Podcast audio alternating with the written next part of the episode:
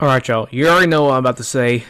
You could probably guess it. You could probably word it off with me. We had another great episode here on the Conjugate Chats. Um, I had on Taylor Moon, who is up in Minnesota right now, a Wisconsin native. Um, great episode. Got to talk about a lot of good things with training. Um, we got we kind of dove, dove down into like some swimming and diving training, which I did not expect um, from him or really from this episode. I never thought I'd be talking about strength and conditioning with swimming. Um, we got to talk about all things. He's a special education teacher as well, um, which is pretty unique, and uh, I totally relate to him in this aspect of being a high school teacher, um, teaching biology currently, and um, doing trying to establish a strength program um, for our schools here. Um, we also kind of talked about some data work as well. What we measure, how we measure it, what do we use data for? Is it really that important in our field of strength conditioning? Um, and yeah, and really everything else in between is kind of like a highlight of every aspect of what we do every day. So enjoy this episode with Taylor Moon. Uh, couple things before we get going off of here. Uh, definitely want to talk about our new sponsor, which is the Working Dog Coffee. Okay, this is from Brennan Sweeney down in uh, North Carolina. Uh, has a coffee has a coffee um, company down there, and um, something about that company is is that you know, there's so many people I know that mindlessly consume coffee through disturbing products on the market. And the solution we have is offering an organic coffee that doesn't have any of the nasty side effects. That's a poorly regulated energy drink. The product, the only products you'll need on the label are 100% organic coffee with organic flavoring. Our two flavors, which is the melt and the burner, are a great mix of a high caffeine product and a classic com- Colombian favorite blend for coffee drinkers. You can use the code CHATS for 15% off, and every bag you buy will help support working dogs charities around the country. Again, that is code CHATS for the coffee. Now, also, we have to talk about the other sponsor of this podcast. What's the other sponsor for this podcast? You can believe it. It is TeamBuildr. So let's talk about TeamBuildr. TeamBuildr is the software for performance coaches around the world. Their powerhouse platform provides coaches with an elevated experience when it comes to program development, data tracking, and staying connected with athletes and clients. TeamBuildr is full of tools that coaches need, like multiple max training methods, 16 plus reports, evaluation testing, and goal setting, to name a few. Coaches also have access to consultations with TeamBuildr's and house sports scientists to help manage and analyze data. Head to teambuildr.com and sign up with the promo code conjugate to receive a 30 day free trial as well as a 52 week football workout program. Enjoy this episode of the Conjugate Chats.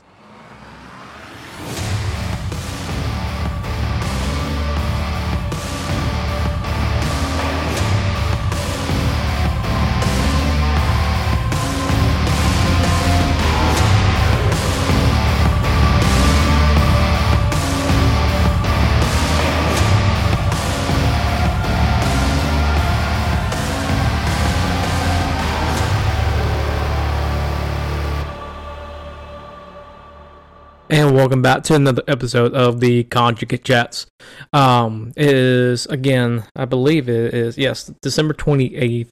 Um, kind of wrapping up the end of winter break or Christmas break. Um, getting some last minute uh, programming and obviously recording done. I got on today, Coach Taylor Moon. I believe you're from. Let me. I mean, correct me if I'm wrong. Minnesota. Yeah, I'm born and raised in Wisconsin, and I currently reside in Minnesota. Gotcha, man.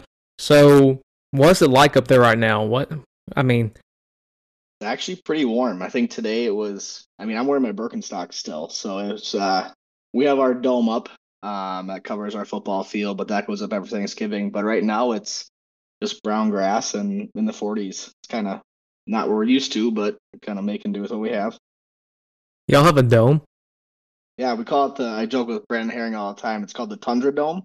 So they up in up here, all the big schools have like a pressurized dome that gets blown up over the football field, so teams can practice, and you know we have like uh, people can rent it out, so it's all paid for by taxpayer money and stuff. But yeah, so like after school, I get to do our speed stuff down in the dome for an hour, and then so yeah, it's pre- it's pretty cool. It's it's a nice little gig, but when there's blizzards up here, kind of have to have something.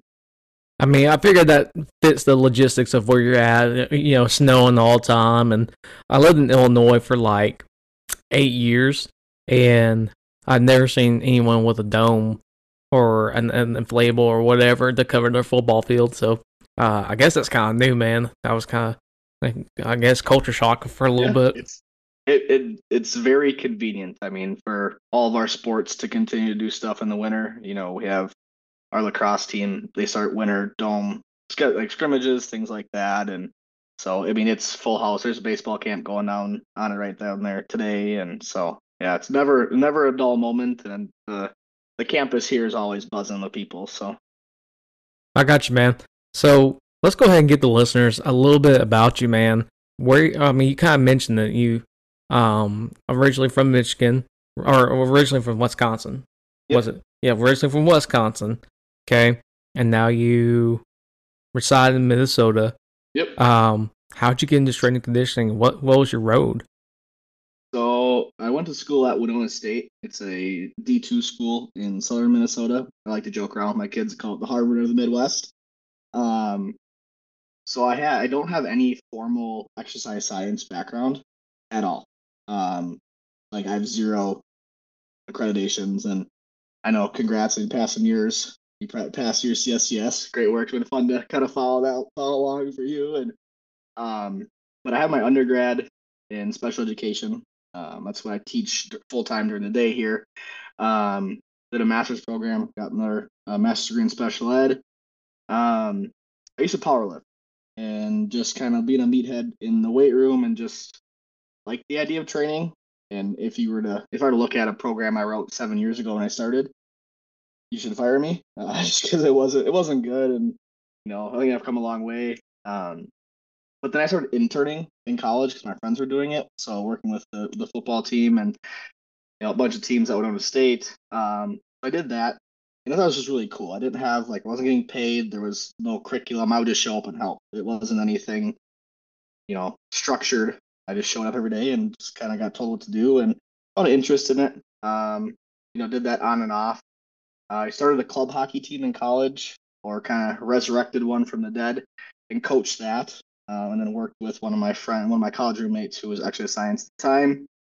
Um, just kind of picked his brain, learned a lot. He was trying to go the college route, um, being a college strength coach.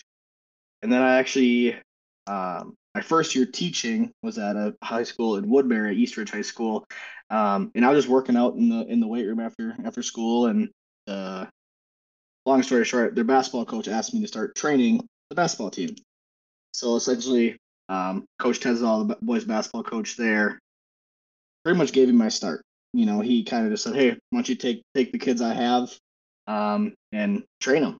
And of that, I learned a ton. You know, it wasn't like a I didn't get thrown to the wolves right away. I had one team, and just kind of worked with them. It really helped that it was probably most athletic team I've ever worked with. I mean, every kid went to play college. There's a couple kids that play pro now, and it's just it was just really lucky, you know. And then, um, like I watched, I, I coached there for two years, worked my way up to the head strength coach job there, while teaching special ed, and then um, the basketball coach moved to Minnetonka, took a job in Minnetonka, and sat me down. He's like, "I want you to come with." Laid out all the pros and cons.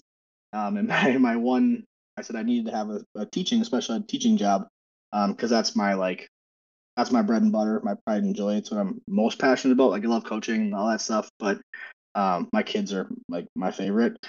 So I just, again, pure luck, and just happened to have a job open. Um, I teach program based special ed, so it's you know kids with, with more severe to uh, mild to moderate to severe profound disabilities. got a job, and then came over here as the assistant with Coach Bryce and his basketball staff, um, and then slowly just started picking up teams. And then I think I'm on year three or three and a half as a head coach now, and so yeah, now we have like 24 teams under us. Yeah, so it's been pure luck. I mean, I I just been kind of all about who I've met and just kind of avenues that have kind of flourished themselves, and I've learned a lot on the fly, and I'm sure we can get more into that as we go on. But yeah, it's kind of everything kind of fell in place, and I got super lucky, and so, and I have a ton of great kids here. I have a couple of kids in right now. They just walked in and they're grabbing the Normatecs out, and they got a game this afternoon. So, yeah. Awesome job, coach. Um, I I want to ask this because I I'm a biology teacher currently right now. Mm-hmm. You know, I'm not say a, a full time strength coach. Um, I'm not you know uh, in the weight room all day.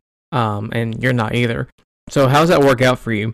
Um, because I, I, I kind of understand from my perspective because like I, I teach a core subject and then you know after school or before school or your planning period I'm sure you have you go down the weight room and do what what you need to do for your teams so how does how does that look like for you so um when I started out I got some really good advice from our old football coach here he said you have your big P and your little P you have your big paycheck and your little paycheck a big paycheck is teaching. Teaching comes first, and I can't stress that enough to teachers or people who coach or teach and things like that. And I have I have two assistants. I run an internship in the uh, internship in the summer, and one of the biggest things that I try to tell people is like I teach first.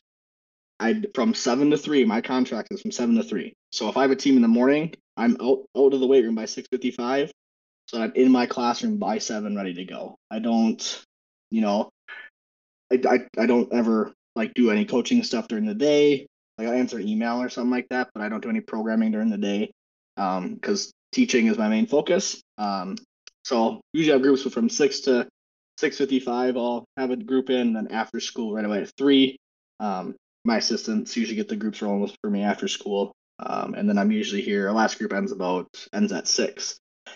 So her days are six to six usually, but you know it's yeah, during the school day, it's all it's all teaching special ed, and I, I truly don't even know if I could even manage it to even work on coaching stuff during the day. Like my my school day is so much more different than I think what a lot of other people do.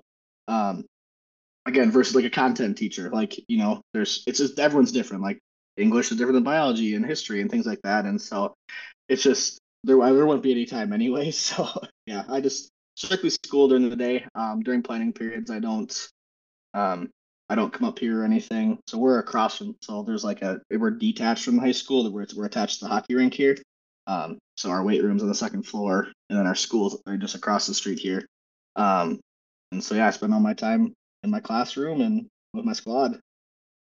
Yeah, I have a, a big appreciation for special education teachers. Uh, you know, being um, a core subject teacher right now and have been for the last four years, and um, just seeing what y'all do day in day out, man. I, I really appreciate y- y'all's line of work, man. I, not everyone can do it. I can personally say that I can't. You know, I you know I, I don't think I have the patience like you or um, other teachers have to do that line of work.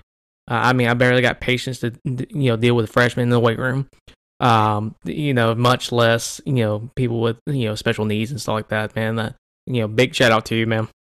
Appreciate it. Yeah, it's uh, you know, I I we I joke all the time with our staff, and my kids know if I've had a bad day, they they know, and it sometimes trickles over, and I try not to let it. Um, but on the flip side, I don't think I could teach gen ed.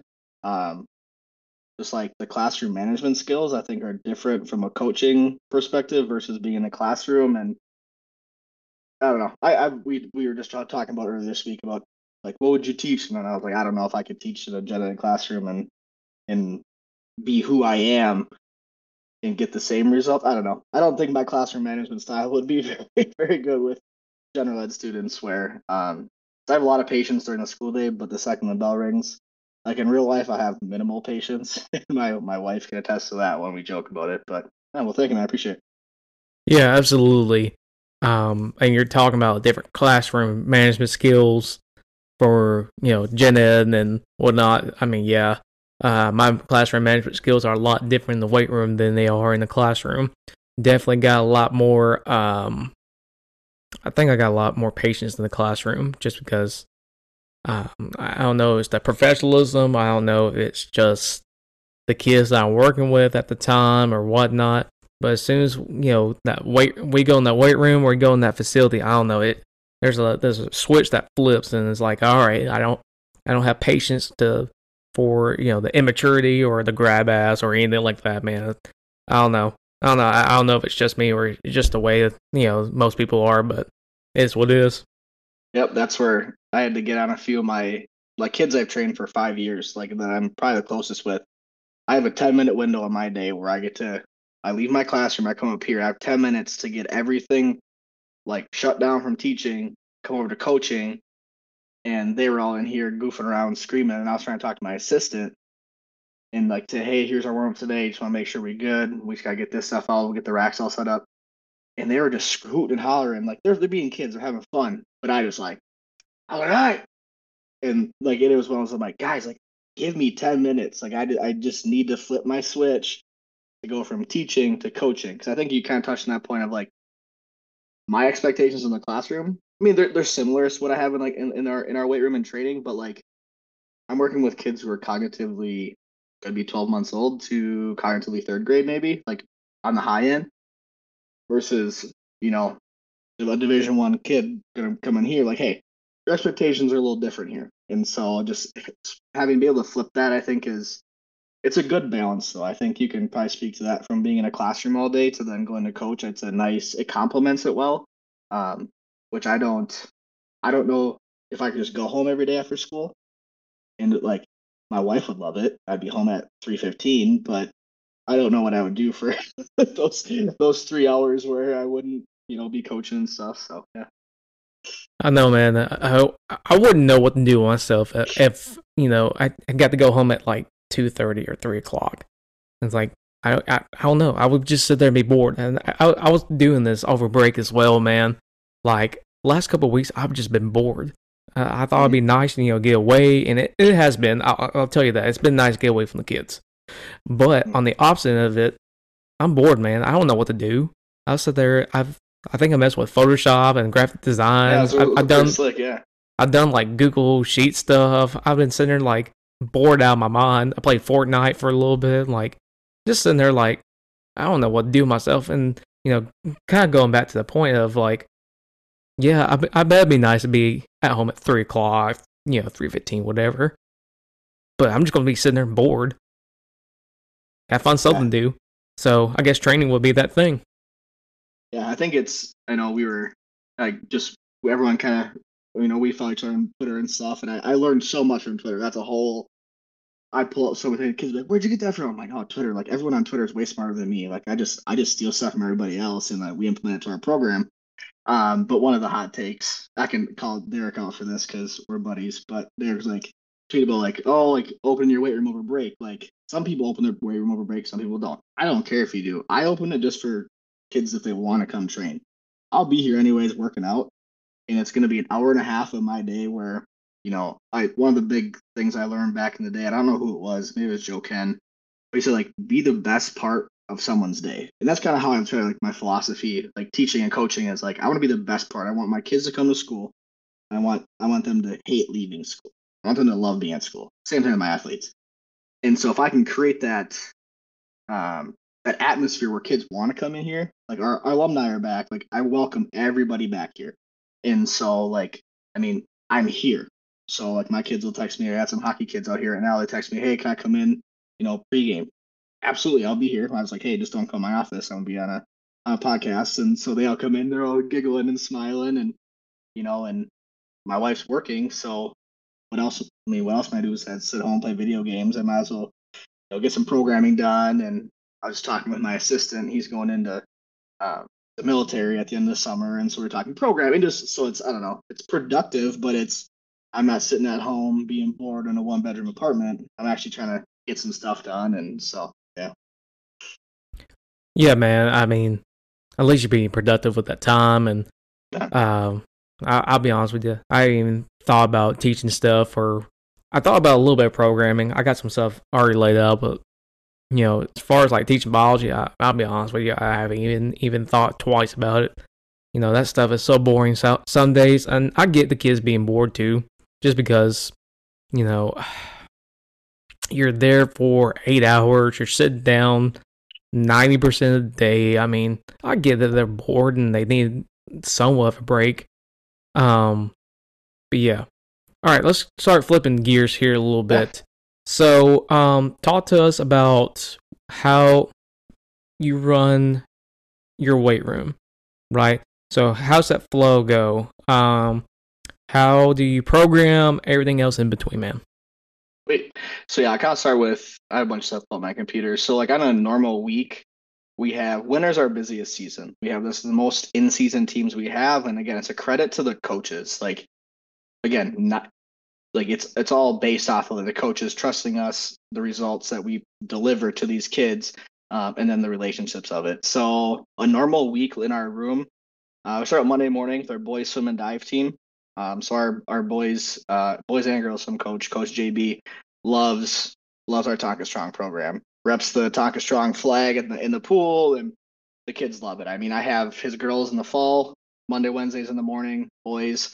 Um, then we have basketball after school. So every every group that's in the room in the winter, right away. So boys has about sixty kids, and then after school we'll get about we can max at seventy two, uh, four kids per rack. So we have our ninth grade boys team, ninth grade girls team, JV boys, JV girls, varsity boys, varsity girls, uh, and then mix in some JV hockey. Uh, JV is like our second level team, not varsity. I don't know what you guys call it, but um, and then we have our off season. So we have two off season groups. So we have a winter off season, uh, which is my our non football players, um, and then we have a football off season group, which is our football team nine through eleven. So most of the seniors don't come and train; they come train different group. And then usually we cap our night with gymnastics or dance uh, later, about five thirty uh, to six. And so yeah, I mean in season we lift twice a week. Um, our girls hockey comes in three. That third session is usually like a mobility day. Um, and it's the day they like best, which kind of surprises me. You know, um, we do a lot of like mobility flow, just yoga, breathing, just adding more tools to their toolbox. I want our kids to leave here and go if they, I mean, if they go to Lifetime or Planet Fitness or Anytime Fitness, like after high school, I want them to know what they're doing and have a good grasp of what to do and how to do things right. Um, and then if by chance the kid just gets to play college athletics, I want them to go into a program like, oh, you came from Minnetonka High School, you probably have a pretty good base of what base knowledge of what you're doing. Um, and so yeah, a lot of the extra things we do are just adding to kids' toolboxes. You know, like this week we've brought kids in um, twice so far this week, and we'll go one more tomorrow. And a lot of it's just like they get to pick their program, and so they'll build it themselves and we'll we'll talk about my assistant or myself and we'll kind of help them create something that they like to do movements they like to do and so then we'll kind of prescribe some rep ranges things like that. Um, but that's more a lot with our older kids and not so much our younger kids. Um, in season like i'll kind of stick with in season for a little bit.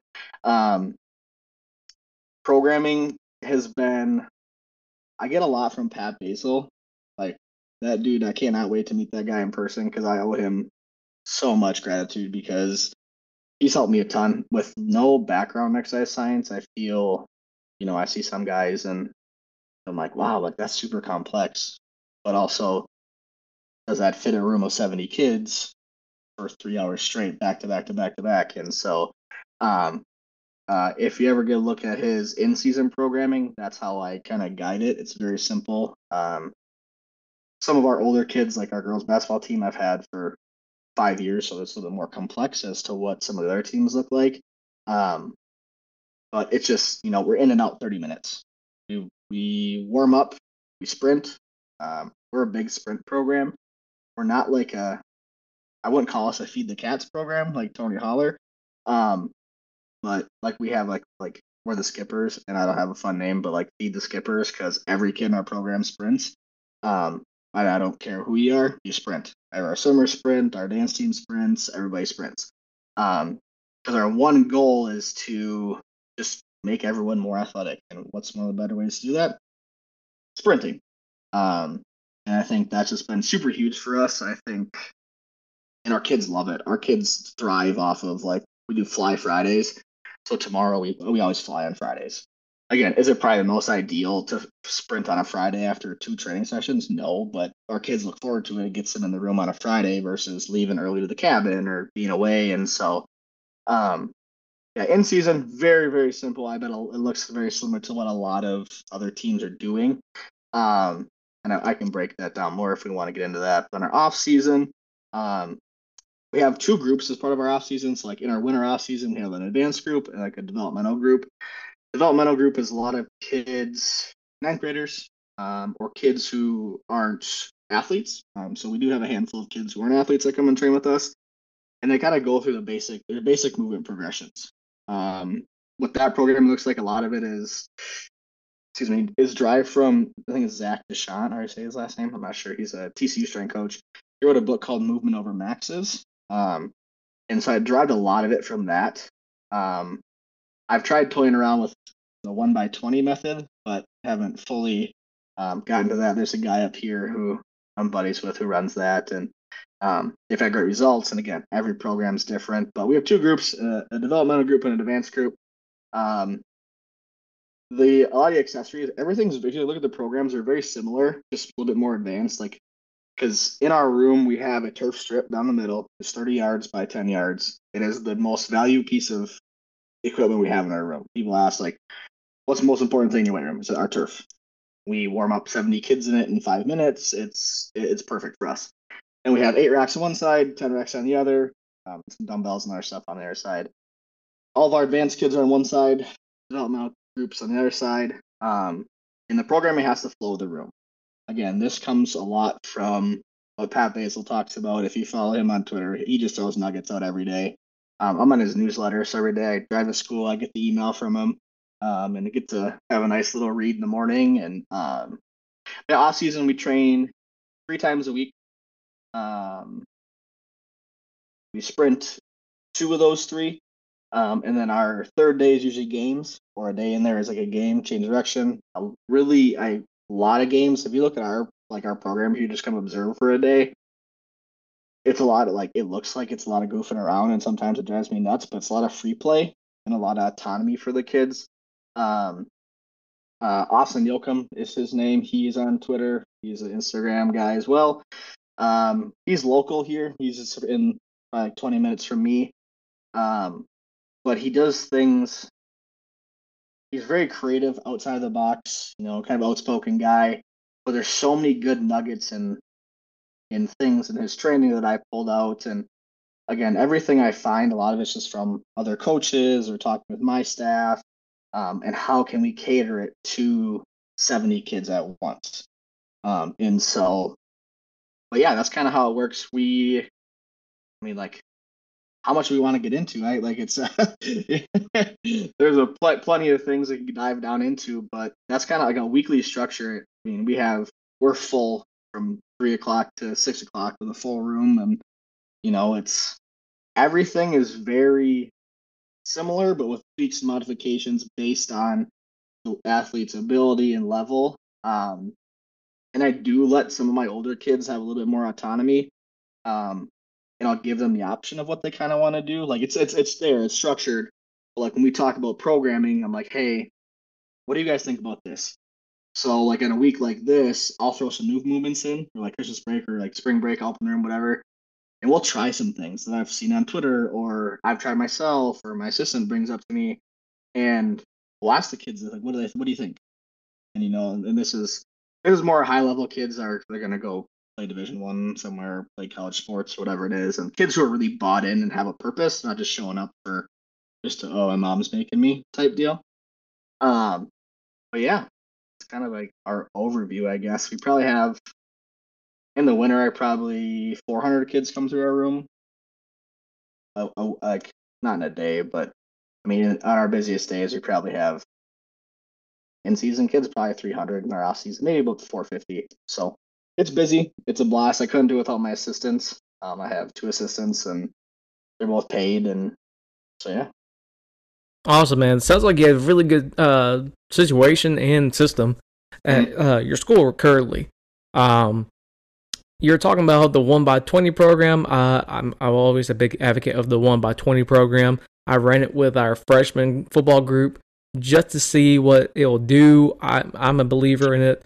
Um, I'm in a group text with like two or three other strength coaches, and we all, I think at one point, all of us were running one by 20, um, just and just programming just here and there, just throwing out. It's like, oh, this is what I did today, and try to go through it and stuff like that. I'm a big component of the one by 20 um, program, but of course, it's sorry, it is principles. It's you know that dictate everything. It's not um, method. You know, principles always kind of are always kind of that, that underlying factor in our training and everything like that, man.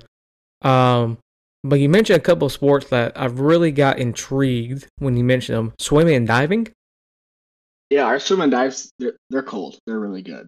There's a t- there's a school that is right next to us. You know, I know that they always beat us, but their coach is huge on just building better athletes. You know, and I think with swimming, I think this is a group where I've had swimming probably. I've been with them for like three years now, and again, it's I, I talk about there's a Farmington Power on social media. It's, it's Scott Meyer. He's out of Farmington.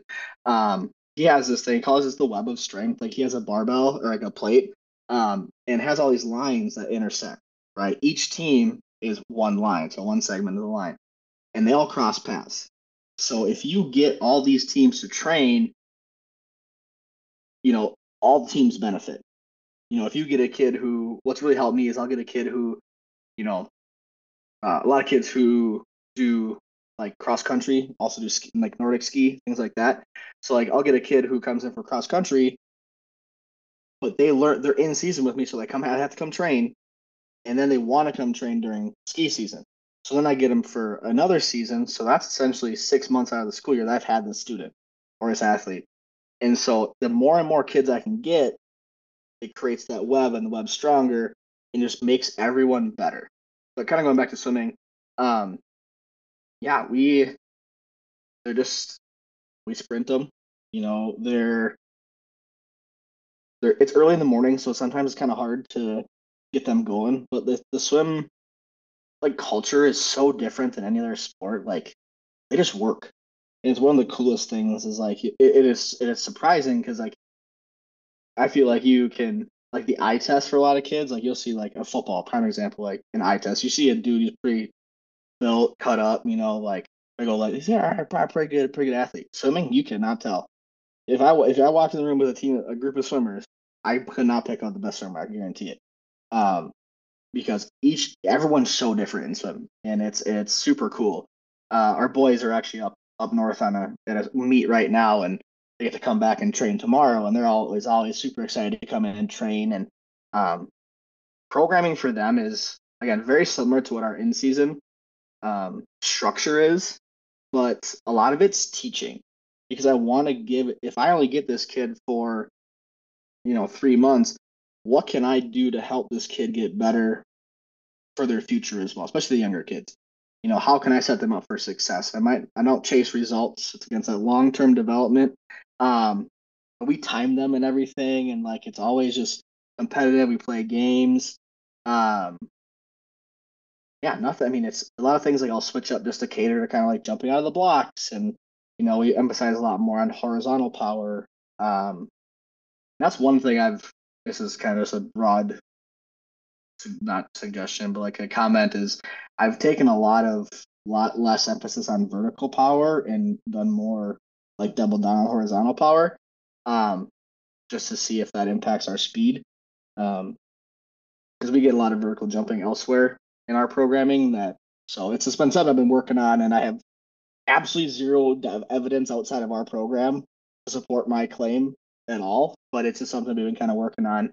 Um, yeah, swimming is there's just so many fun things to talk about with them and how to program things and like I ask a lot of kids questions like, hey, like what does it look like when you jump on the blocks? Like are their coach sends you a lot of videos of like jumping out of the blocks, kicking and how like the body works and like what can we train, what can I help to make sure that they're healthy all season, but also not doing too much to where they're fatigued so much they can't swim. And it's just, I think there's the amount of energy a kid, a swimmer uses at practice is absurd. Like I was talking to one of our boys yesterday, and he loses six pounds on practice. He was like, "Coach, I lost six pounds yesterday." I was like, "What?" He's like, "I weighed myself before and after," and I was like, "Wow." And so then I was like, "Okay." Then we started talking about like, "Oh, how many calories do you eat?" And like, just going into details with him about that, like it's it's just very intriguing. And then when you can talk to the kids about that, I think you get a little more buy-in and understanding of it. Um, because like I love when my kids ask me questions like why. I always try to explain why. What why do we do what we do? It's not just there to take up time, um, but the purpose behind all of it. Um, and so like, one of the kids was like, we bench, and I'm not a huge like we don't bench a ton in our programs. my kids think it's hilarious to ask, and I was like, well, you know what? How about we'll do this, and then I want you to do this, and then you guys you guys can bench it. I'm like, okay, cool. And so it's just like some just kind of give a little bit to get a little bit, and so yeah. Awesome, man. The one time I've really seen a high school have like a swimming team, bless you, uh, or anything like that, man, was when I was in high school. We had a swimming team, and I think it consisted of like five people, and we went to like a local pool or whatever, and then they trained and did whatever. But you're right, uh, the amount of calories and the amount of energy those athletes just pour out in their practice It's insane. I just remember going to a local pool or whatever, go side to side. I think when I was in college, we had like a pool workout. It was supposed to be like low intensity and then ended up not being low intensity. Um, like we had to tread water, you know, things like that. I just, and I remember my stomach and my abs just sitting there, just kind of cramping. I'm like, man, that, you know, this sucks. So I could imagine, you know, competing in swimming and just the yeah, just sheer amount of demands that that, that sport needs. And I think, and then we always get in discussion on like how it always kind of funnels to how can we best. I think I think nutrition is the our the thing our kids are definitely the worst at is not fueling property properly, and because like they'll talk about okay, you lost six seven pounds, okay, you gotta drink that much more water. Plus, you think how many calories you burned? And like it's like, what did you eat today? And like, well, I didn't have breakfast. And I'm like, dude, like you're gonna go lift, and then you're gonna go to a two hour swim practice, and like this, this isn't like a like our swim team. Like they're like like I go to their I've been to one of their practices. It is nuts. Like their coach is dialed in. They got them hooked up to these resistance things, and they're swimming against and pulling up a pulley. And I was like, it's like learning about other like how teams program. Like our cross country coach, I was like, how do you program running like volume?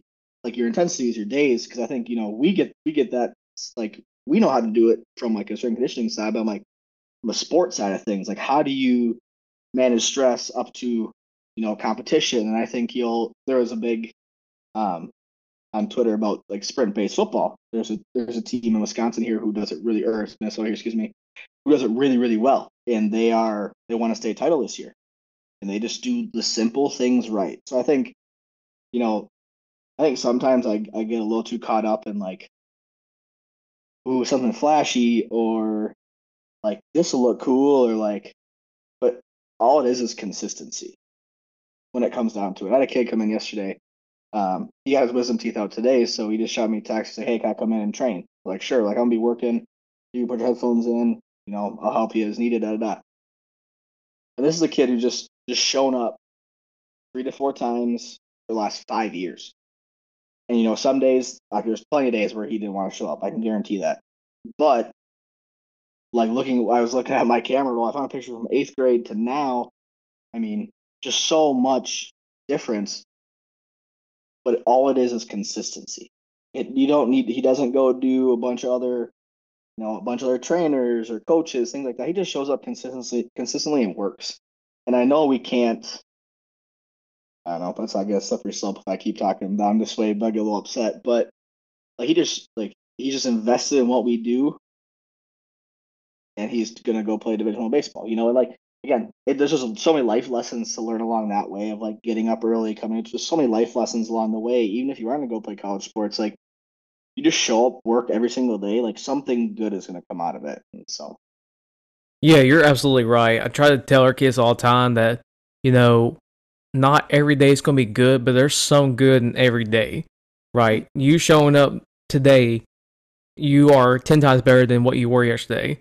And, you know, I, I mean, you've probably experienced it as much as I have. There's some days I don't want to go to work. You know, there's some days I, I have dreaded, I had dragged myself out of bed, you know, put my butt in shower and drive to you know, go to work and everything like that. And I think kids need that kind of lesson of, you know, there's not every day in the weight room is going to be everyone's favorite. And the weight room is not everyone's favorite. But there is some of the jobs that we have to work to, you know, provide for whatever reason as an adult as well. So I guess establishing that kind of, I don't want to say attribute, but like a mentality almost of, you know, this sucks. I don't want to do this but I need to. Um, it, it's a big part. It's going to be a big part of life. So I, I, a, I'm I'm a big advocate of instilling life lessons into our our uh, our kids. Yeah. Yeah, I think that's anytime our kids leave our program, I want them to leave better than when they came in, even if it's just that day. Like, you never like. I of think about my own training. Like, I'm 30 years old now, and like getting to train, I'm like, oh, man. But like I don't I don't want to train, but I get to. And just like just flipping that mindset and like teach telling kids like I will make it as fun as possible and make it an experience for you to be a part of our program because I know every day is not gonna be like, woo, let's go see Coach Moon, let's go train. Like not every day is gonna be like that. I would love that if our kids came in every single day, woo, let's go, let's go. Like they're fully recovered every day, but you know not all that's gonna happen. Life's gonna life's gonna happen and you're gonna, you know, you're gonna be up all night studying right? And like I'll be the first to be like, hey coach, I got a test, to study for. I'm like, okay, go do it. If if you're worried, like I'm not gonna argue with someone. I would love for you to come after school, train with me in our program, take a break. But if you think you need to go study, go do it then. I'm not gonna be the one that says, oh no, you can't go study. I'm not gonna tell you that. And so again, I want it to be like an experience. Like we buy like we have a, a good healthy budget here because all of our money stays internal. So kids pay a fee to use the room in the off season, and that just kind of helps pay our stipends and stuff for the room. And and the kids like, oh, you guys always get stuff. I'm like, I want to be an experience for you. I want this to be something that you're proud of to go to. You're excited to go to. Um, we might not use everything that we have, but again, it's it's accessible to our kids, and it hopefully will get them a long day at school. We'll get you moving. We'll play some games. We'll sprint. We'll train. We'll jam out, um, like you come up here on a school day, it's a party. Like it is bumping. Like we a beautiful sound system, and you just get to bump it in here. Everyone's working and it's having fun. You know, we're laughing, we're having a good time, and it's again like if a kid just shows up, and you know, sometimes if they're not feeling the greatest, but they're here, they made it, and that and that that's just that's one thing. If you made it here, and so now if I can get you to work, it's going to be great. Awesome, coach. Um, switching gears here. I don't know. My my brain works differently. I just there's just random thoughts that kind of pop up every now and again. I guess it's the I guess it's the ADD kicking in. Anyways, um, um, year one at your school, would you say that would probably be your most difficult year in instilling a strength program and trying to, you know, get other athletes and teams on board and everything like that? Definitely was. I was the assistant, and so the guy here before is a great mentor and just a great, like, I couldn't have asked for a better person to kind of start under. Uh, Coach Reeder, he's down in Nashville now at a, a school.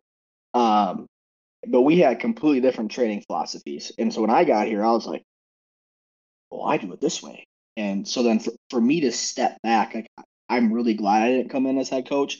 I, I don't think I would have had as smooth as a transition, um, just because focusing, I focus on one team and that was boys basketball. And I trained them. Like I was an assistant in the room, but when it came time to train boys basketball, I would lead. I would do the programming, but it gave me one group to focus on versus a bazillion other ones like I do now, you know?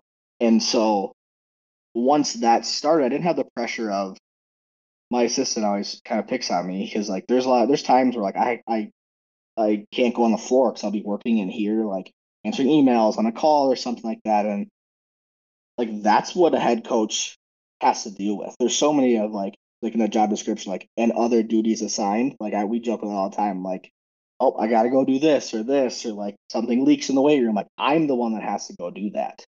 And so not having that pressure right away allowed me to, you know, focus on the kids that I had 20, 20 guys I had, and for them to, you know, for me to test the waters and really see what we could do in season and off season and and then create this level of buy-in from a one team level to then getting other coaches to reach out. Okay, hey, we want to get this team in. Boom. Okay, put this team in. Boom. And when I first got here, I think a lot of like like I'm a big again big data guy too. I know you you're a you're a wizard with the sheets, and so I I appreciate the things you guys share because then I sit here and I'm like trying to type in Google Sheets. I'm like, what's this formula? And I label my bookmarks and I go back to what you guys post. And um, but the data has been huge for me. And collecting data and showing coaches, here are our results. Do what you want with them, but letting you know, like, you're trusting me with your X amount of athletes. Like, here's what we're doing, here's why we're doing it, and here are the results of what we started eight months ago to now. And just to like again, I, I can get more in detail because I do a lot of data and I really think that helps with coaches. But then the kids see it. Then you create buy-in. You know, posting on social media, things like that. Like we just uh I just kind of pushed all my stuff off of my personal socials and put it on like a school uh not school affiliated, but like a Tonka Strong Instagram and trying to highlight our program. You know, like the cool things we're doing or how we're, we're proud of our kids, things like that. And to kind of back down a little bit, when I got here, it was like football was kind of like the main team that trained.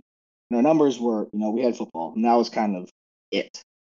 When I took over, I kind of made a like a promise to myself because I met with our girls basketball coach at the time, and she's like, "Hey, we want to get more female athletes in. Like, I want you to train my daughter who was on the team at the time." And I was like, "Huh." Like, I, I never crossed my mind to how like there are we have I, I don't know the exact data, but I swear we have more female athletes in our high school than males. And so I was like, well, I want, I need to, my main goal is to get more female athletes or female students in the room to train. Whether that's in a team setting, off season, whatever it is, I want to get more in. You know, even if it's just for an in season, and then unfortunately I wouldn't maybe wouldn't see them for another eight months, but at least get them in in season to show them how to do things correctly. And then it kind of just like slowly started getting more teams. Um, our head coach resigned and moved, um, and then we're kind of like in a lull. Like I was kind of doing it all, and I kind of left our AD, and I was like, "Hey, man, like, I love, I love working here.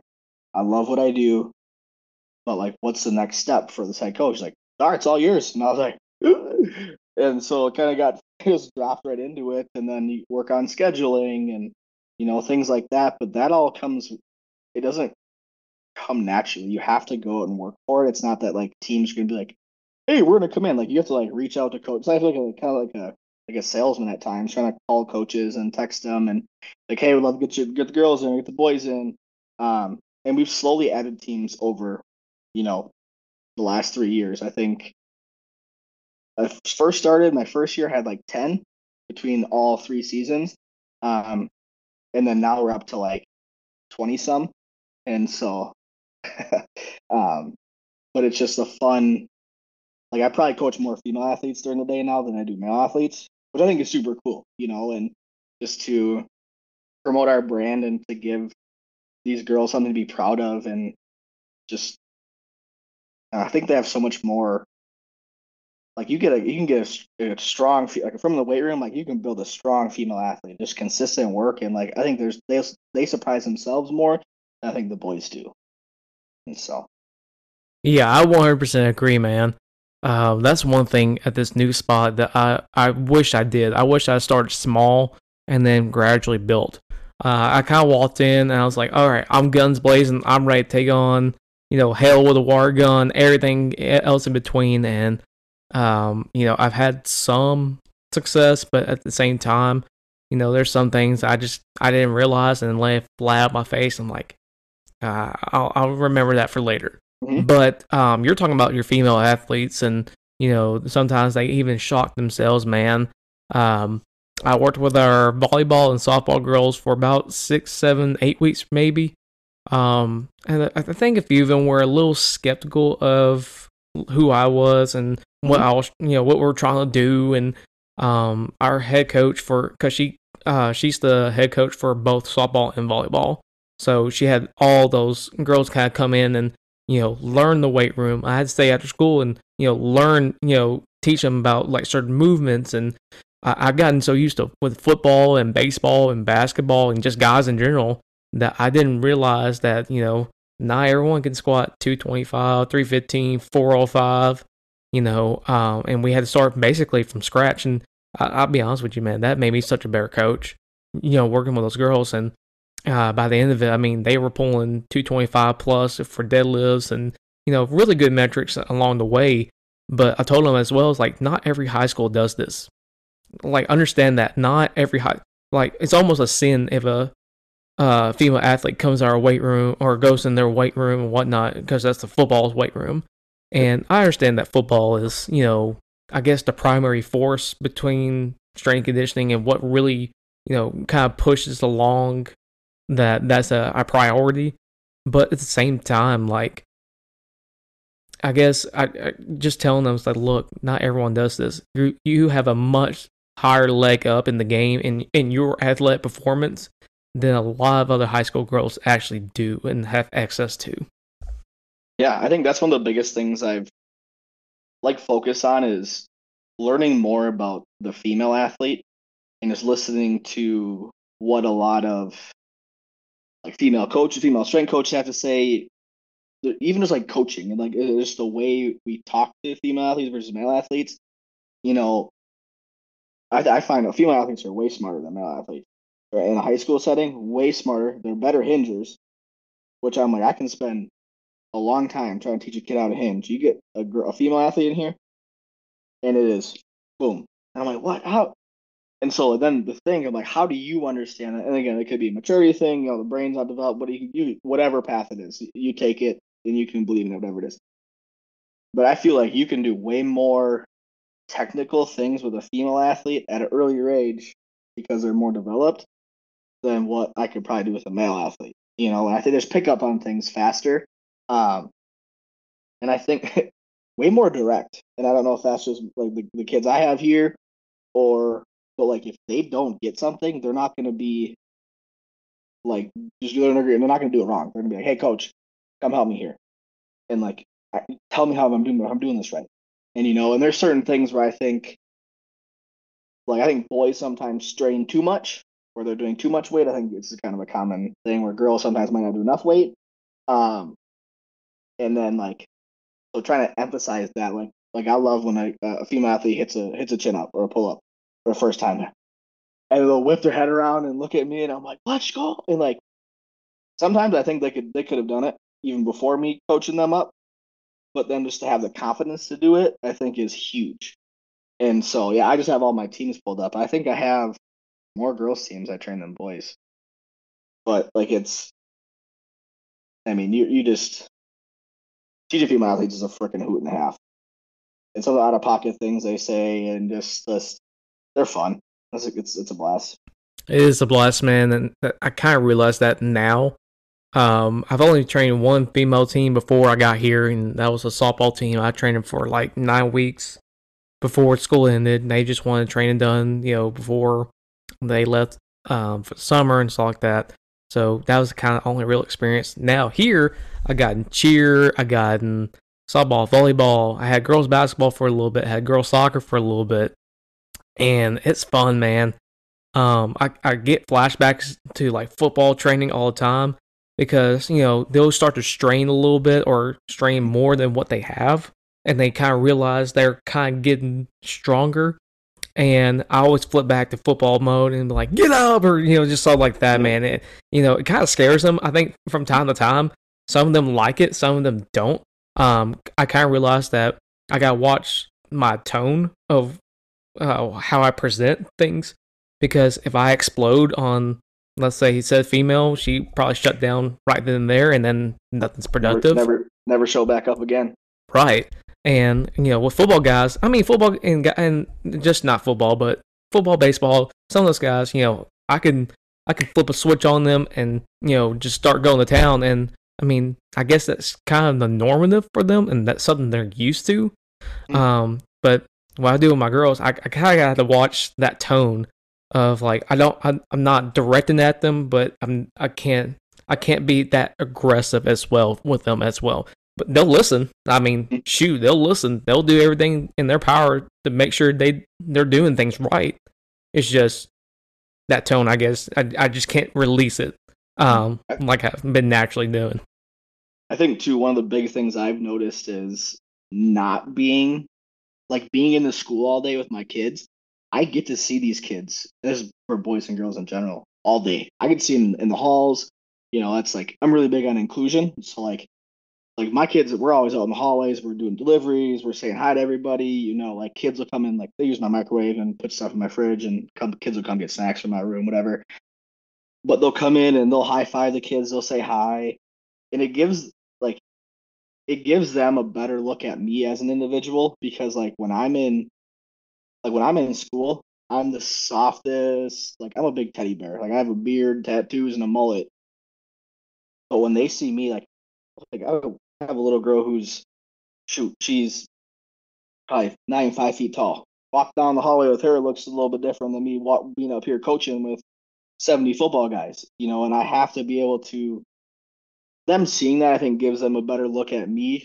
You know, he's like not just uh, you know, sometimes I can be a bear in here, but they get to see both sides of me, and, so I think that helps a little bit.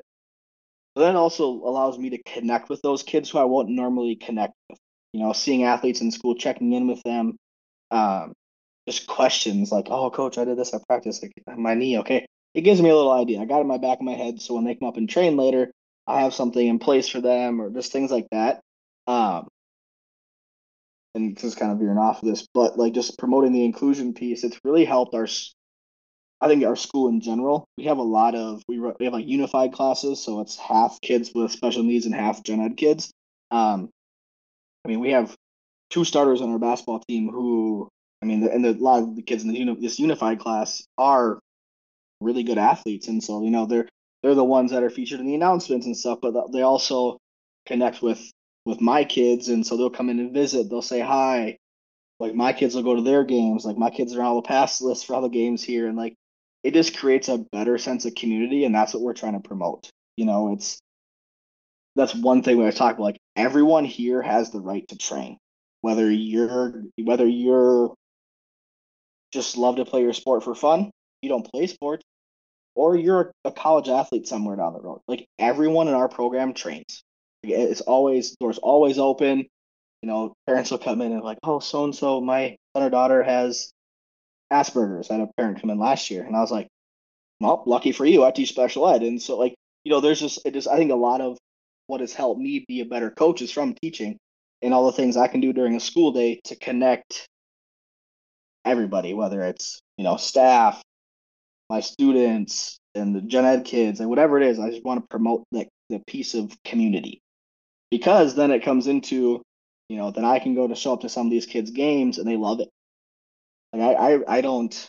I try to. Pl- I can't. You can't play favorites when there's twenty some teams, because if I go to some, if I go to a bunch more tennis matches than I do track meets, the kids notice, and I think that's something that I just kind of learned last year. Is like I have to treat treat all treat all my kids the same, same expectation, you know, the same opportunities for every kid. I, I give every kid the opportunity. Like we do a pregame like some teams come in here pregame and warm up. Some kids don't like to do that, and that's okay. But I want to give them the opportunity just like every other team does. And so I went on a little tangent there, but that's kind of one big piece of our program. No, you're absolutely right because there's a sense of community with your school and you know how you establish that with our, your strength program is is pretty viable because you know part of if not most of high school athletics is you're sharing athletes all day. I mean, we got a football kid that plays basketball, and then he when he's done with basketball, he goes run track or he plays baseball or you know whatever. So you're gonna have that sense of community, anyways. Um, but it's awesome that you know you you kind of have your image as a teacher, as a special ed teacher, because they get to see you not as a strength coach or not you as a, a you know weight room guy or whatever. You know, they see it's like he's really you know doing something impactful. Um, you know, with special education. And I, I agree with you. It brings another light. You know, it's different for me because I teach biology. They just see a biology teacher that does weightlifting on the side. Um, that you know sometimes gets them strong and sometimes makes them fast. But like, you know, it. You're right. There's a sense of community that kids in the school needs.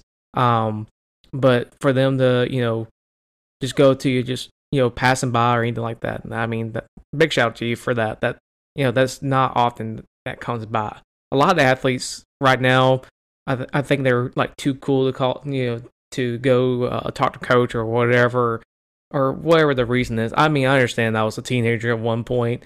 Now as an adult, I still I I don't understand it, but you know it is what it is. Yeah, I think there's one where uh, we have like coaching cohorts, so each like like all the head coaches here have like cohorts, and we talk every once in a while. And like one of the biggest, this is kind of like working in the whole school and culture is like from a and again maybe this is my position at this school at this school, but like think of who works with the most kids in the entire school on a, a daily or weekly basis. It's probably a coach of some some aspect. You know, for me right now, I get to work with shoot, 10 different teams right now just in the winter, plus off season, plus I get to see them in school, plus I have my students. And like I think just the role as a coach is so impactful to people who teach and coach. It's very hard to do both well. And it's a daily thing of like, all right, like you have to you gotta be on your game if you want to balance both. If you want to be good at both your jobs and to give the max amount of make the max amount of impact, you have to be really on your job. But I think like the most the what I've seen from like what's super cool as a strength coach too is like you get different cultures. You get to see how every single team's culture works.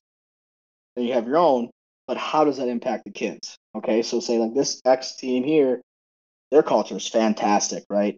You know, just they their kids are great, you know, but then you have a team that might might not have the greatest culture what is that coach doing? You're the out, you're the you're the bystander, so you can take what you see in that program, instill it in the weight room to this team, to ultimately help them, hopefully a little bit as well. And you can really get into it, and start talking with their coach about what goes on. And I think from, I don't really have a like if I see something like our football coach, I have a great relationship, and if I see something as a bystander, I'll I'll say something to him. Again, if he takes it, great. If he doesn't, I just did my part to say, hey, I've noticed this.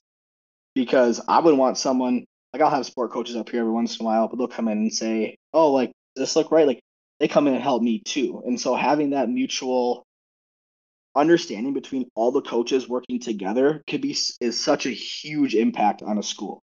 And I think I just saw a thing on Twitter yesterday about like like uh, a program that's kind of down in the dumps has been hasn't been great for a long time, and someone new comes in like people like, oh, like what could you do? And I was kind of reading down the comments and stuff, and I got I got thinking, and I was like run these ideas past my wife, and I'm like, what would you think about this? And like I think just that sense of community and like, hey, like reaching out for help, I think is super cool. Because then there's and there's coaches I don't talk to here that I just they just don't train with me. I've tried, I've done my effort and try to connect with them, but just something they're not interested in. You know, I'm not gonna be upset about it. I still cheer on those kids. I'm still friends with those kids.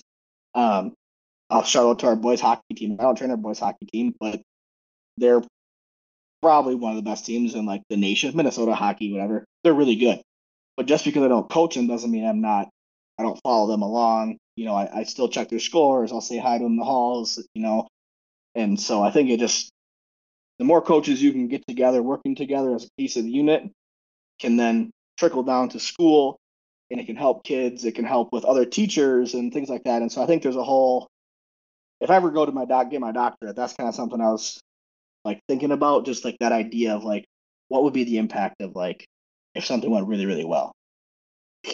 Yeah, absolutely. And you kind of mentioned a little bit about this as well. Each team has its own culture. I've I figured that out pretty quickly. Um, you know, I, have always been raised in the, uh, the football culture of you know, it's intense 24 hours, you know, hours a day, 24 out of 24 hours a day. It's intense. So you go, go, go. You bust out a bunch of weight. You try to get fast. You know, the whole nine miles. I mean, I go train, you know, baseball last year. Last year at uh, last spot I was at training baseball team for a little bit. Their culture was way different than the football culture. And then the train basketball. Basketball's way different. So how do you like manage those different cultures? Because you kind of are in the center of all that. Yeah, I think a lot of it comes from like just like talking with the coaches. Like I have a good relationship with probably 90% of the coaches that, that train with us. You know, just today our dance team was practicing and I knew they're practicing. So I just walked in and said hi. Just said hi to the coach, talked shop with them. Like, oh, like, can we get the girls in tomorrow? like, sure, heck yeah, bring them in.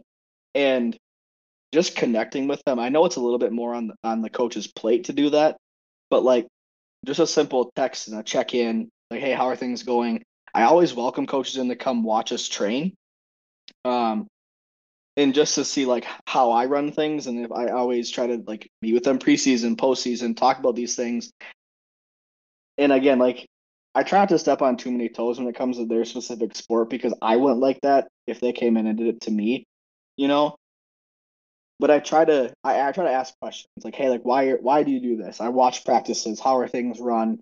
Um, and again, like not everyone has time to do that. I'm I don't have like eventually I'm not gonna have the time to do that. But right now I can. And I can go in and I can watch these practices, I can go do these things, see how things are run. And if I can connect that with what like I'll use dance for example. Dance they practice a lot and they just like work, work, work, work, work for them, the weight room's a break.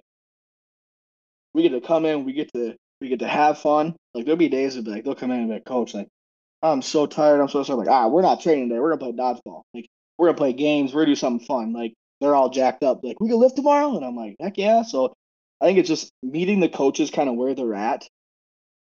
Uh and just not trying to replicate their culture because we have our own expectations here, but how can I intertwine what their expectations are to what my expectations are and how can we create the best environment for success for each team and i think that's one of the biggest things i've worked on like i've tried to tell my staff is that like in the summer i have like seven interns so we have like a 10 person staff in the summer and so like to teach these kids like i'll get a group that comes in who you know i know their culture i know what their coach wants x y z how can I tell my assistants like here, how can they learn this on the fly just by watching?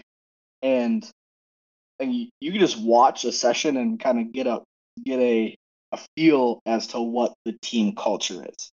You know, you get a team who has I guess like weight room culture is like a thing too.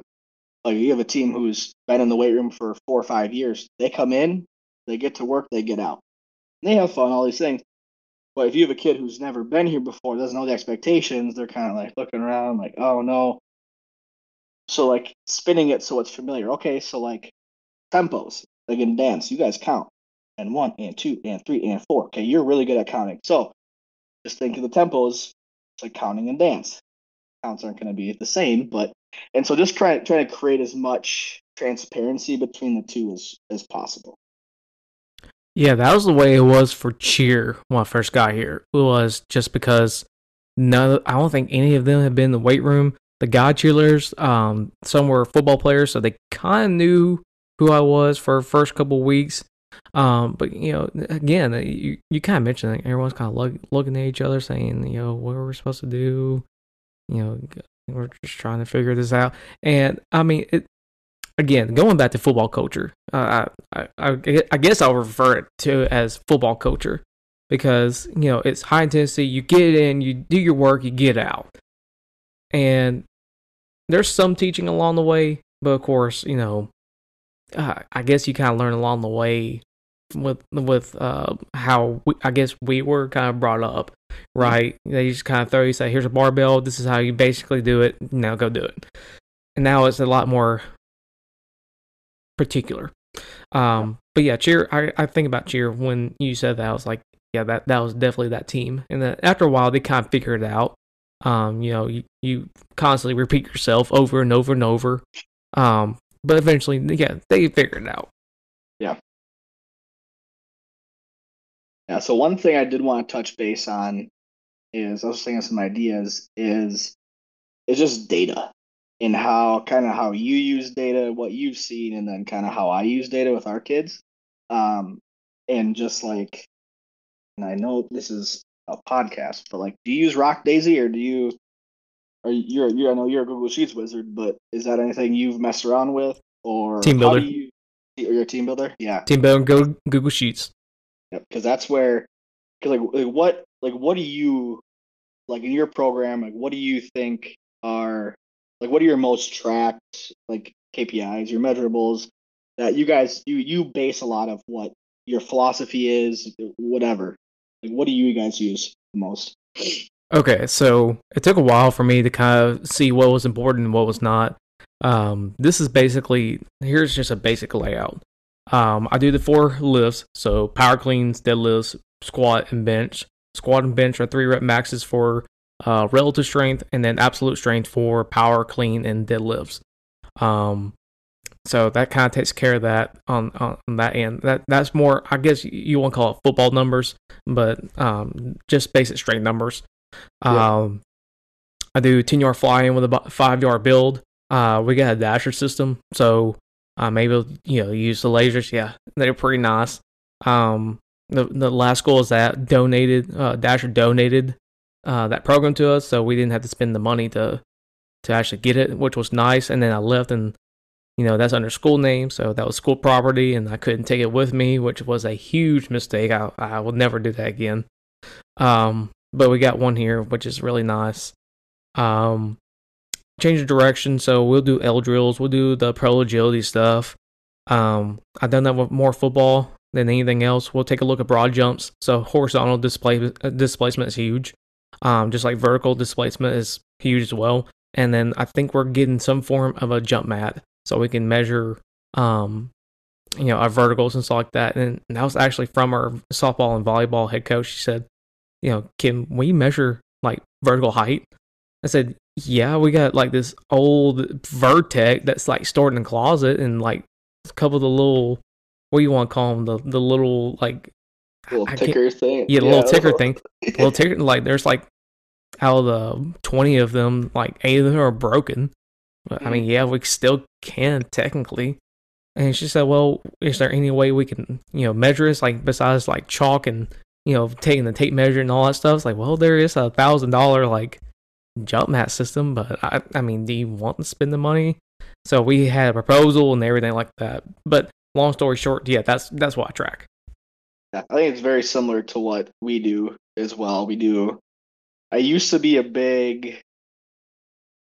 You should track a lot more. Like we do like the three rep max. Like we have our training maxes. Everything is based off of that, and it's just gone really well. I'm not. I'm not a sold on. We don't clean. Um, like again, it's just something that I'm familiar with. But our group, uh, like, is it the most? Is it time managed? Like, there's I there's a bunch of different variables. People always ask me, like, "Oh, you guys don't clean?" Oh, there's a bunch of other, you know, a lot of ways to develop power other than that, and you know, that's just the way our room is set up, the way things flow. It just, it just, we just don't do it. Um, yeah, we just measure vertical jump, fly ten with a five yard build. I think it's our our big one.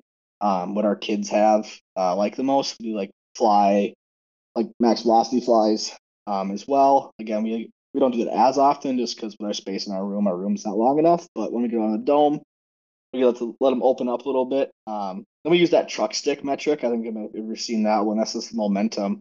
Um, our bigs love that one just because that's where they score a little bit higher.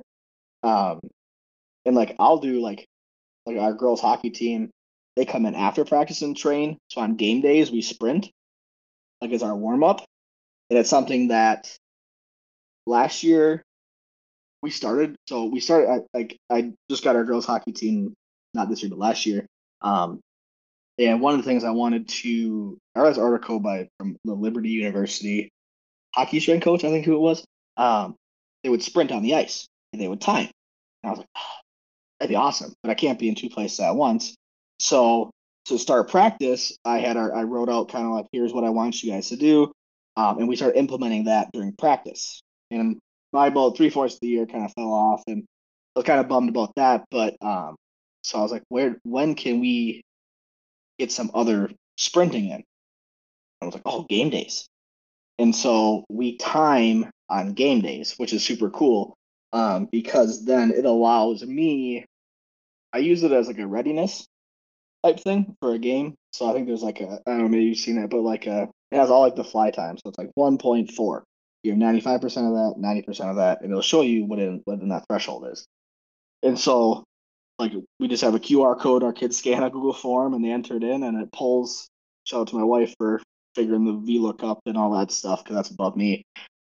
But it pulls and then it goes right to their name, which is she's like, Can you do it now? I was like, There's no way I can do this formula, but thank you. Um, and so like we'll sprint before games and then I'll walk right downstairs to the locker room and talk to coach and be like, Hey, again, what the head coach does with the data is completely up to them. It, it gives me like, hey, I'm just trying to do my part. Like, all right, so and so was like on the sheets. I have like their their average, their rolling average for the year, and then I have their current PR. And so looking at that PR from in season, we try to keep it in. We want to be around their average, and so we've kind of look at that. The kids love it, um, and we haven't had any trouble with it yet. Like, there's nothing like hasn't been like too much or anything. Um, but it's a readiness thing. And there's been quite a bit of correlation to what they've run. Like, say they ran a PR, so they have a game tonight. So, say I would have brought them in today, we would have sprinted. We look at that time, and if they run a PR, probably going to be ready for the game. Again, I don't have any other data to base this off of other than what I've done with my kids. But majority of the time, a kid who, like, I'll, if I watch a game, they're a little bit slower on the ice. Like, we'll, and then we'll touch base the coach again. Like, oh, like, so then this, then it further leads into our uh, discussions with kids. and like, hey, like, how do you better prepare yourself for a game? You know, football we do it too, except we use it on a jump mat. We just so each week the ultimate skill guys jump one week, next week bigs jump, and so boom. Okay, if you're within 95% of your average or PR, look at the data. I can just send the coach like, hey, so and so, the reason why is it stemmed from I had a kid last year who jumped super super low compared to what his averages were, and I was like, hey, like Bobby didn't jump very well, and he's a starter. Sure enough, tweaked his hamstring, and I was like, hey, like it is probably there's probably a correlation there, but like I told the coach ahead of time, and so it's just it's kind of just one of those things that again, I don't have a ton of data I can reference it to, but from what I've done with my my, my population here, like that's why we do it. Um, and sprinting is also great, and so and the kids love it, and so that's kind of my little my little touch on data because I know some of you guys are way better at sheets than me, but um, I like doing it. I like tracking it because the kids really like it. Um, and then we test other metrics, you know, just pull ups, things like that, just to see like a, a good basic strength threshold. And so, yeah. Yeah, awesome stuff, man. Um, yeah, I, I want to do more game readiness stuff. So, you know, jumps or sprints, I, I think is a fantastic way of um, looking and just preparation. You know, you can look at like injury rates and stuff like that through yeah. through things like that, like that kids won't tell you. You know, like they ain't gonna tell you that they broke their shoulder, you know, third quarter into a football game or mm-hmm. anything like that, which is, you know, ridiculous and nuts. And I understand it because done it, you know, been there and done that, whatever. But we also take a look at chin ups as well. Um, max number chin ups. Um, if they can't do chin ups, then I'll have them pull themselves over the bar and then we'll time them for how long they can do that. Um, what else did we do? Max velocity sprints, so 40 yard fly with a one yard build. Um, out of a either two point three point stance, I, I don't really get too picky with that. Um, just because I just want them to feel comfortable and then go, you know, sprint really fast. So yeah. um, I, I do that. Um, what I want to get into, and uh, I was looking on Amazon today, is buying buying a radar gun and mm, measure yeah measuring uh, torque with yep. uh, our eight pound med balls and just seeing how fast you know are, are we actually throwing med balls um and just rotational power and stuff like that. So just you know just basic stuff man. It's it's fun. I, I really like data. I really like numbers. Um I, that's I, I guess that's where that kind of stems from. You know i just I, I really, really like numbers. It's been that way since school. I, I've just excelled in math, and then science kind of creeped up behind it. And but English and reading were uh, pretty low on that list. And there's a reason why I had to take the the CSCS like eight times. Man, it wasn't eight; it was six. But I didn't read questions at that point. Just click and just yep. go. So I think too, like one like one thing I get like when people use data, like it's not the end all be all. Like, and that's where I think a lot of people, like, just because we use a lot of data doesn't mean like it's we're all about it. Like I can like, it's not my like a, a kid still it's the kid still can play great even if they run slow. But like sometimes more often than not they could some could be wrong or like you know like use training maxes. Like, well, how come how come my training max is so low? Okay, like like remember like we're in a whole different like just the way our program's set up. Like we're not hitting like we're in season right now. Like let's just you know, like well da da da, da I gotta hit this. And so I think sometimes kids become a little too obsessed with numbers, which kind of, you know, will get like uh one thing my inter or my inter my assistant told me is like every just again, this is our only data from our program. Every third week, we're like four week blocks. Every third week, our times are faster than any other of those weeks.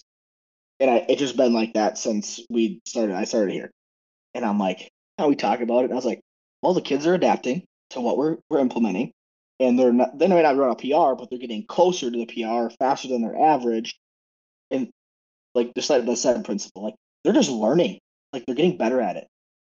You know, like maybe they got a really good night's sleep too. You know, and there's so many intangibles that go into that where I think some people get a little bent out of shape with other people's stuff. Like everyone's program's different. Like if I if I got dropped in just a neighboring school strength program, it'd be completely different than ours, and vice versa. And so I think it's, you know, another I think it's Joe Kenn quote again is make it big time where you're at. Like just do the best job you can with what you have and the kids you have. Like quit trying to compare yourselves to other programs like I like to compare like guidelines and stuff like uh like all my all my fly metrics. Like I talked to Cody Hughes about that. Like, hey, what do you see? Again, his school is significantly smaller than mine, so his sample size might be smaller. So again, and then everyone like, and that's like sometimes I like I don't share a ton on social media just like I don't I don't really get in arguments about what we do, why we do things. But if a guy wants to hop on a call, I'll explain it to him. Say, hey, here's what I do, here's why I do it it works for me. It might not work for you. It might work better for you. And so I think just having that mindset of like they're just high school kids at times, and sometimes it your numbers don't matter at all. Like at the end of the day, they showed up. They could something could be terrible happen in their life, but they're there for you. You can't get caught up in all the mumbo jumbo of what social media has to say and and just things like that. That's where I try to get arguments on Twitter. I just like to read through and see what guys are saying, and I'll take it. Take find something I like. I'll take it, compare it, maybe adjust it. Like, oh man, that guy's kids are way faster than mine. I can't use those metrics. Da da da. Or like, maybe my kids are faster or something like that. And so, yeah, I only use the metrics and the the the, the number game to really highlight attributes of what a kid really needs to focus on. Mm-hmm. Um, well, I started right now, and I'll show you um, once we're done with this call. It's called a athlete report card, and it will show what their current situation, current numbers are, and then compare it to normative data. So, um, and you know, it could be things like tenure flaws. It's like, are we in the really good category? Are we just okay? Are we below that? And I'll show you when all that uh, once we hop off, man. Because I like, um, I like seeing ahead. stuff like that. I don't. I just like seeing stuff like that because, again, like you're doing it to help the kid. Where like you might post like, "Oh, this is what we have." Well, how come you're not doing it this way? Well, this is what we're gonna do. It's gonna help this kid. You don't know this kid at all, but I want to help this kid get to this, or even highlighting what they've done, like just to show them to like to have a leaderboard. Like, I have I have one kid. He's a freak. I did not teach him how. I just can't mess him up. He's a state champion hundred meter dash. He ran a one one two fly ten the other day. Like cooking. And people like, no way. And I was like, dude, I'm not kidding you. Like, one, I don't care that you're in my DMs about it upset. This dude's 17. Who cares? He's gonna go run track at Duke. He's already fast. Whether it's one one two or one one five, it's freaking fast. But we love getting excited about it because that's what we track. And now he's got the all time record, and but now it motivates other kids. I want to get faster. I want to be as fast as Tobias. I want to do that. Like, there's so many other reasons why data can be used versus what someone might think. So that's my splurge on that. I'll stop talking about data. No, you're fine, man. I like talking numbers. I, I just think it's a point of reference. Yeah. You know what what you want to do with your program past that point, that's fine, whatever. But it's just a point of reference. So Yeah. Um, let's go ahead and start wrapping some things up here. Yeah. Let's go ahead and do conjugate coach spotlight. So, is there anyone in the field of strength conditioning that you want to highlight or shout out? Ooh, there's a handful of guys. Um, Pat Basil. I re- I referenced a handful of guys. Uh, again, like I think it's coming from a non-exercise science, exercise science background. He's helped me a ton, and just like giving me ideas. A lot of the people that I look up to or reference. So Pat Basil, Cody Hughes has helped me a ton. I buy a lot of his stuff. Um, Austin Yoakum. These guys are on Twitter and Instagram. Um, Derek Smith is a riot. He uh, came up here. We went fishing together when he came up here for our national convention.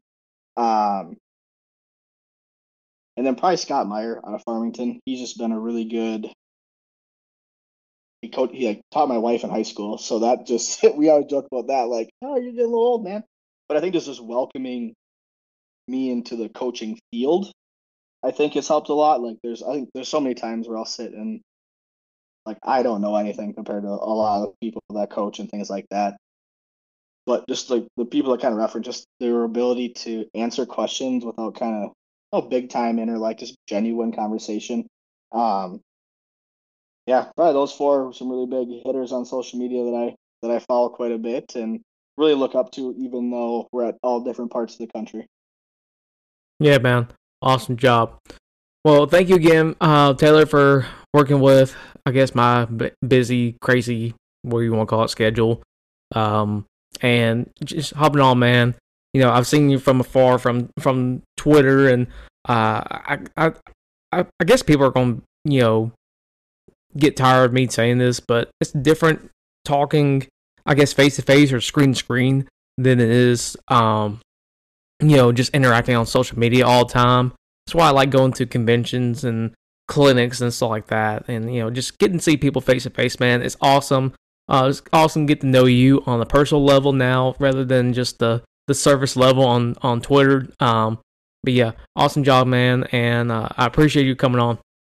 Well, thank you very much. Yeah, it's my first actual podcast I've been on, and so it's it's fun to listen to all the like the strength ones that are out there, and just to I think gives me a little bit more personal relationship with you, and you know, again, one more connection that you and I can kind of continue with, and yeah, I was pretty nervous. Not gonna lie to start. I was like, I went to the bathroom like three times, and my assistant was working out. He's like, "Dude, you got the nervous, the nervous peas," and I was like.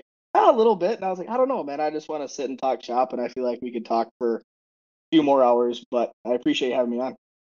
Yeah, man, absolutely. I love being people's first podcast episode ever. It's fun. I think it's the most raw as well. You know, people just just they just kind of pour into it, and you did as well, man. I mean, uh, I can't ask more than that, man. Well, appreciate it, man. Thank you. Absolutely.